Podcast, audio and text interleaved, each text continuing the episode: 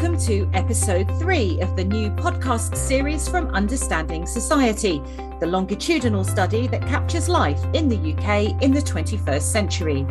Each year, Understanding Society questions every member of thousands of the same households in the UK. We ask about education, employment, family life, health, income, and civic participation. And since April 2020, we've been asking about COVID 19. Every answer to those questions becomes part of an ever growing complex data set that tells a multitude of real life stories, unfolding in real time and unlocking the causes and consequences of social change. It's data that provides evidence for debate and ultimately change.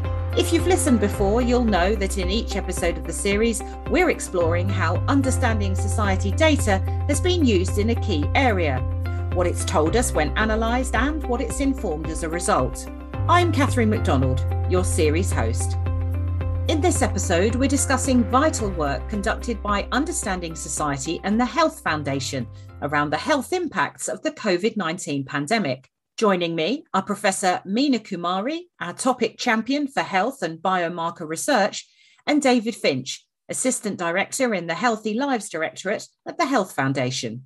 We begin with Meena explaining what drove the choices made by the Understanding Society team as they planned their COVID 19 survey as the pandemic came upon us, we realized that we were going to have to think about how we could use that information that we'd already collected. So we already had information about people, their education, schooling, what they were doing. We have information about people's houses. We have information about their health. We have information about their mental health. And so we went through, as it were, what information we had to think about what could the pandemic change. So um, we were funded by the Health Foundation and ESRC to administer a questionnaire to the participants. And so we were the first longitudinal data set to administer this questionnaire during the very early stages of the lockdown to try and understand what it was that was actually changing for people. And what did we ask about? We asked about schooling. We asked about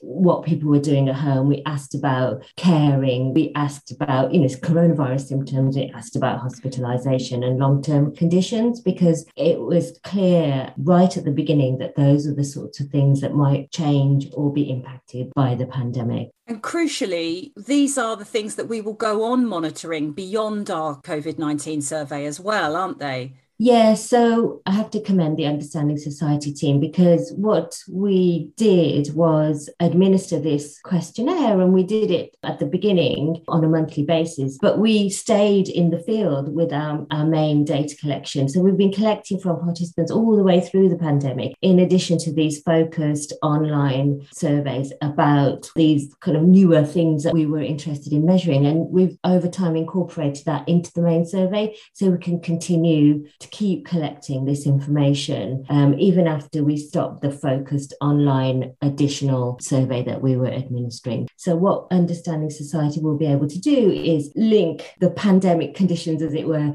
to before the pandemic. We've got information during the pandemic. We'll be able to see what's happening, hopefully, after the pandemic. We've got information all the way through this kind of external thing that happened to us. And what you've just described there is exactly what longitudinal research is all about, isn't it? Exactly, exactly. That's that's what we're for, as it were, in terms of trying to understand what happens to people as the world changes. We're understanding society, we're trying to understand what's happening to people as economic conditions change, as political conditions change, as social conditions change. And my focus is what's happening to people in terms of their health and what the interactions between these social changes and health changes. And in lots of ways, the pandemic has been the exemplar of that. This health thing has happened to us. It's caused what will be enormous social changes. And we want to see what has happened to people, what is happening to their health during that change change um, so that we can we can really understand how all these different domains of life are impacting each other interacting with each other which ones are being impacted the most.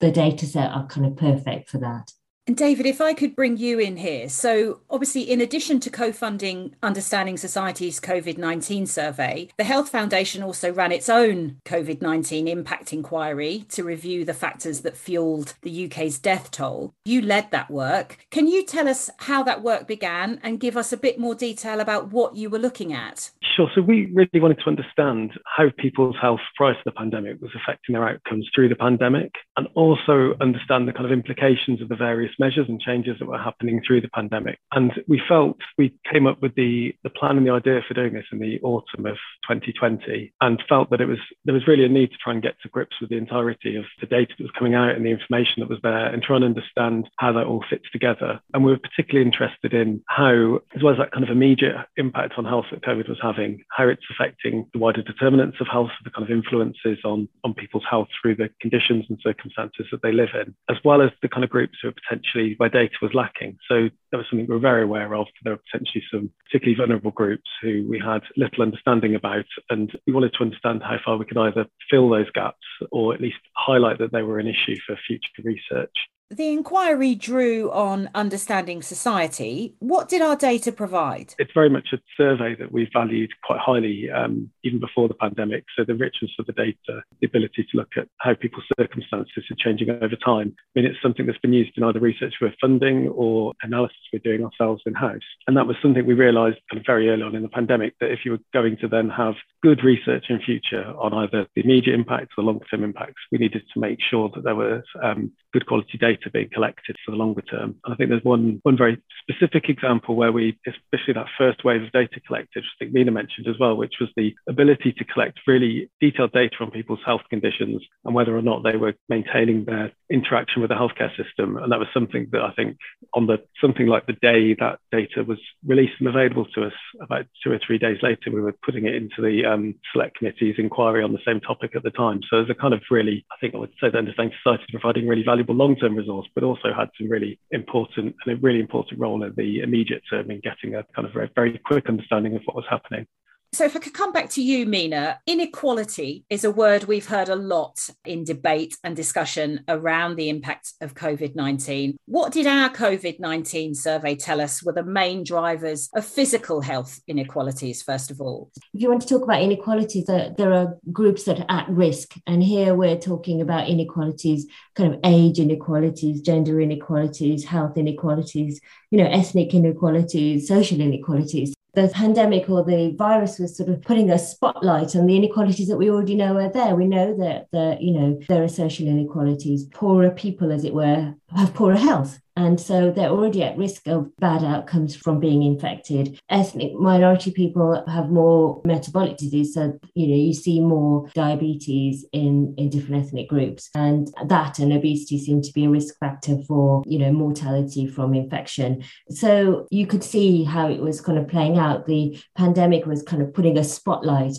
on these inequalities. And it will be interesting to see how kind of that plays out kind of afterwards. How do we deal with that? And David, I believe your COVID 19 impact inquiry drew similar conclusions. One thing in particular we found, which we thought was really striking, is the inequality in the COVID mortality rates between working age people. So the, the COVID mortality rate for the most deprived 10% of working age people living in the most deprived 10% of areas was around nearly four times as high as those living in the least deprived areas. And I think there were, there were just a number of levels in which that was really striking. I mean, you had that, that kind of deprivation um, relationship the, across all across all COVID deaths, but it was just less strong for, for older groups, for older age groups. But it was also um, when you looked at other countries as well, we were about, other than I think Bulgaria, we were the only country I think across, across Europe that had uh, this high rate of kind of extra deaths in, in, in working working age people as well as kind of the older population. And we think that reflected two things, which again, like I mean, is um, mentioned these these kind of issues. One is the pre-existing health. So um, there's a again there's a strong deprivation link pattern between how many people have two or more existing conditions, and especially in that kind of age group of people in their 50s and 60s, um, which just points to that issue that we have a population with poorer health in the first place, leaving them then more vulnerable to COVID if they get infected. But then there's also this question of the extent to which different groups are exposed. And I think, well, I think there were lots of challenges in trying to dig into the um, and understand the impact and what was actually happening through the pandemic. But one thing that was apparent in the, I think this is the ONS's data on mortality by occupation, you could see that firstly you had quite a strong pattern of people working in the kind of lower skilled occupations, things like elementary occupations tended to have higher COVID mortality rates. But that actually partly reflected that before the pandemic, people working in those um, occupations also had higher uh, mortality rates. That points to a kind of pre-existing poor health. But then once um, restrictions came in, we did see a big drop off in the overall mortality rates across occupations because people were effectively staying at home during the first lockdown. But within those occupations where people were still exposed because they were at risk because they're still going out to work, you could see that higher mortality rate still there. So I think on multiple levels, the ways in which kind of pre-existing inequalities in people's circumstances were effectively playing out um, through the impact of the pandemic in various different ways. And Meena, what about mental health inequalities? Same question, really. What were the drivers of those? During the first wave, we wrote a paper where we were looking at what we thought were kind of pandemic related stressors and how they might impact changes in mental health uh, we, we looked at loneliness and psychological distress. And we could see that during the pandemic, the pandemic related stresses that were associated with changes in mental health were things like, you know, losing your job, unemployment, and, fin- and financial problems, and um, experiencing loneliness. And one of the things that we measured, have measured during the pandemic, is kind of time use. What were people doing at home? So we have questions on, you know, homeschooling wasn't there. No one was homeschooling really before the pandemic, but clearly everyone was during lockdowns. And um, in terms of domestic work, that we had this uh, decline in women's mental health, particularly when they were doing lots and lots of homeschooling. So you could see kind of there was, although physically it, the evidence is in terms of mortality, for example, that it's men that were impacted by the virus, the sort of everyday, day to day changes that were happening during the things like lockdown, in terms of mental health, it was women that were being impacted. And what about protective measures such as furlough? Things like furlough worked if people were not experiencing lots of financial problems, they they didn't it wasn't impacting their mental health too much. So so those were the those were the sort of main drivers of changes in mental health, certainly in the in the first lockdown. Um, and by last summer, when when when lockdown was easing, we could still see some of those impacts, but in terms of mental health, it returned to kind of pre-pandemic levels. And then um, during the autumn, when we went back into another lockdown, various of things, uh, mental health again, the levels of mental health kind of started, uh, poor mental health started rising again. And David, same question to you. What did your impact inquiry find when it came to mental health? I mean, we largely found very similar to um, as Meena has set out. I mean, the Understanding Society was one of the resources we we referred to, and including our own analysis. And research that others were doing. And I think that's because you had this really good longitudinal element where you could see what people's mental health was before the pandemic came through. Um, and so you can, you can compare back to those to see what the changes have been. But we were also looking at wider evidence, including some surveys we'd funded to have much more of an through some research with Resolution Foundation to understand in a bit more depth some of the economic impacts that were coming through. But it was very clearly that, that, there were some similar trends that we found. I mean, I think young people, especially as well as as well as women, were reporting poorer mental health, and there were definite links to either people's the actual experience people had had from an income point of view. So people with a worsening financial situation tended to have poorer mental health, but also people with who were more concerned about the future as well. I mean, there's obviously some interplay between these variables, but that importance of things like the furlough scheme was very clear across different data sources. It's hard to understand if it's purely the financial element, but also that maintaining a connection to work and how far that may have had an impact on people's suppose, feelings about the future and their feelings of security. And then that variation in restrictions I can remember the, I think it was the January wave of Understanding Society, where I think it was the first time we'd seen at a high level that women in their kind of in their 30s were reporting worse mental health than women in their 20s. And it was entirely down to, to mums in that month where you had homeschooling again. We're really accounting for that big shift in, in poor mental health. So that kind of, yeah, that kind of variation in restrictions and how it's affecting people was also very clear. I think that one question that still remains is kind of what this will mean for the future. It's not just been a very short period of experiencing poor mental health, which I think you know, we'd all expect.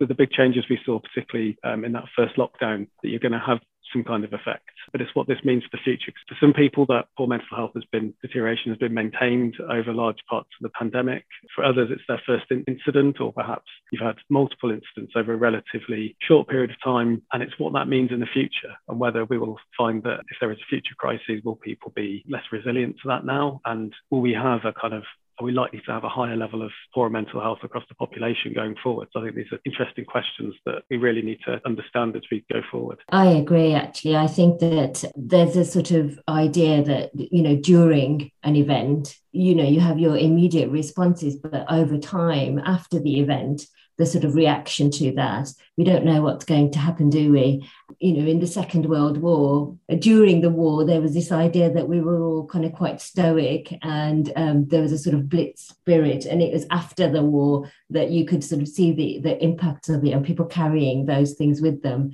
And so I think that we we, we actually don't know what's going to happen, do we, in terms of future mental health there's lots of things that have been experienced now that might have these kind of longer term impacts.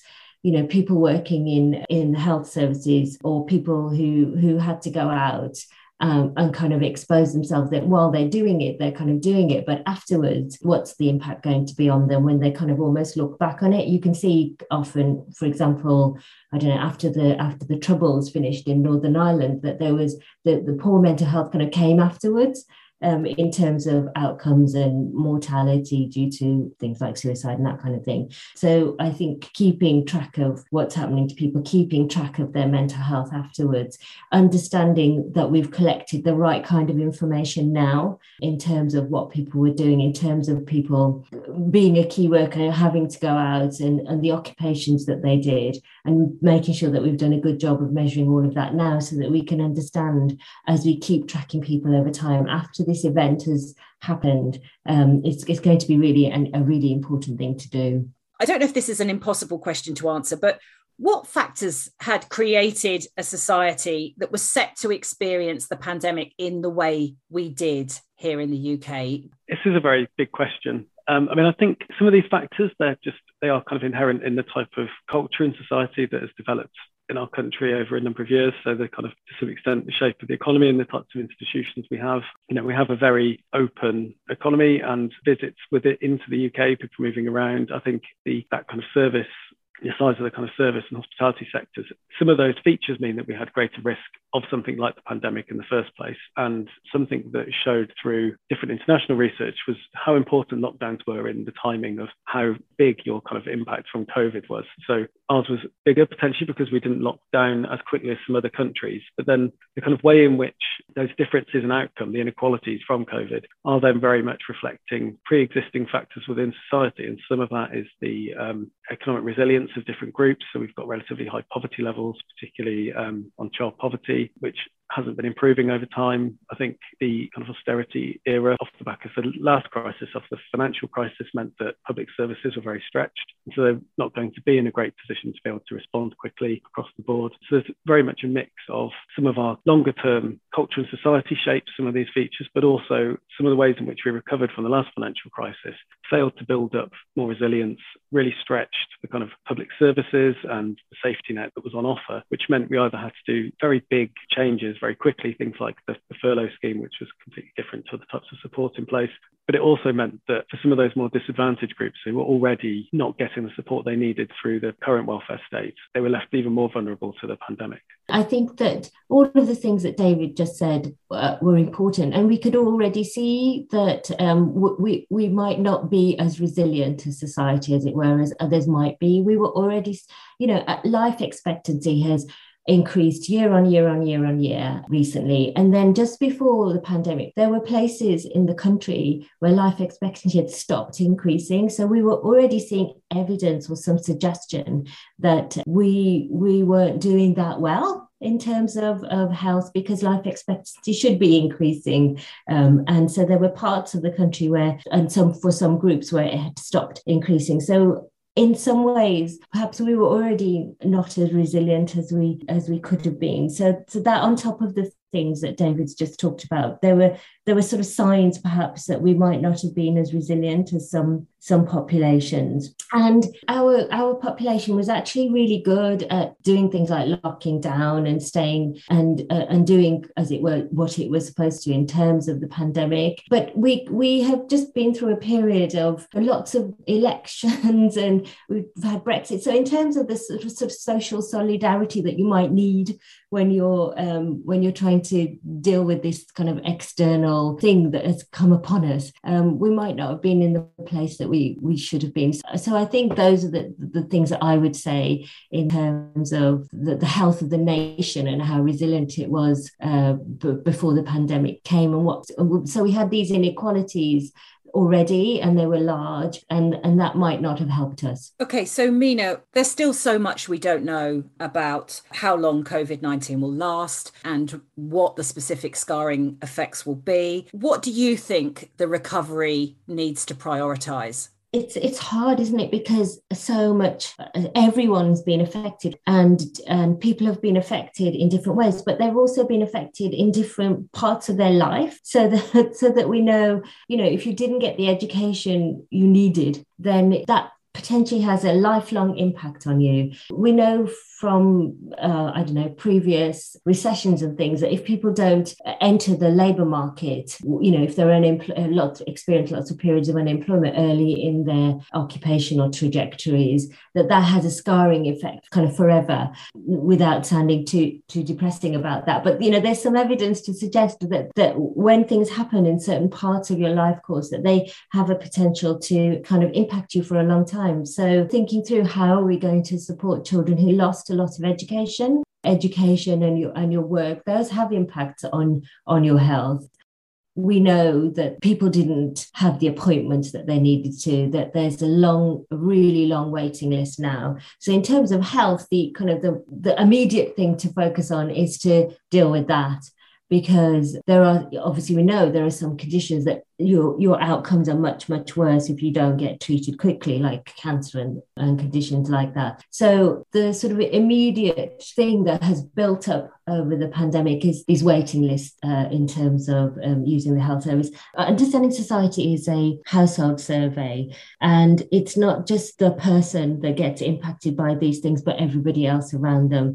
So if, if you're increasing people's kind of caring the, the, the burdens on people in terms of caring that that has lo- much wider impacts than just the, the person or their household. If people can't go to work because they're now starting to have to care for someone who didn't, you know, get who wasn't seen by the health services as quickly as they should have, those kind of knock-on accumulating impacts are things that we, we should be dealing with. And those are the things that I would say in terms of health is, is certainly something that we, we need to prioritize. But as I said, there are these other kind of non-health um, areas that also need some priority.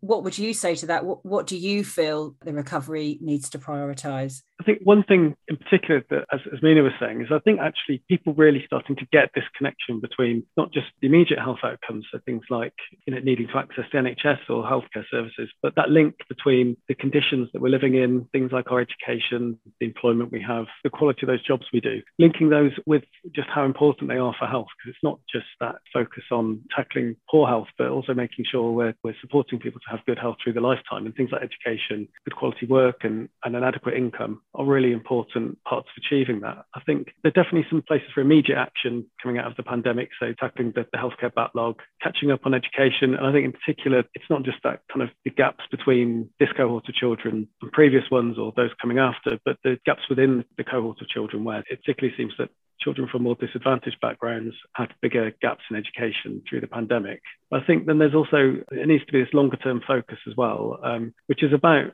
really trying to rebuild that resilience, um, trying to tackle some of these long-term inequalities that have become so apparent. And that's things like focusing on designing better quality jobs going forward, so it's working with business as well as government schemes to create jobs, and also you know identifying those weaknesses in the welfare state and plugging those gaps, and also reinvesting in public services. So we have some long-term commitment to building public services so they're better quality and also with a focus on kind of putting prevention first. So we're not waiting until people really hit the worst outcome before we step in with support. One of the things that came out from in the pandemic was that um, housing really matters for your health. And although we, we sort of know it, the pandemic served, as you said, it served to shine a light on these kind of upstream determinants of health and how they really do matter for health. We know it, but we we don't in the sense of it's not always people aren't always so aware of just how much it matters, conditions of work or your housing. And these sort of upstream determinants can have this impact on, on health. It's about health policy to understand all of that sort of stuff as well. It, it is an opportunity to think about how we, we think about all of those things because they will have these wider impacts on health.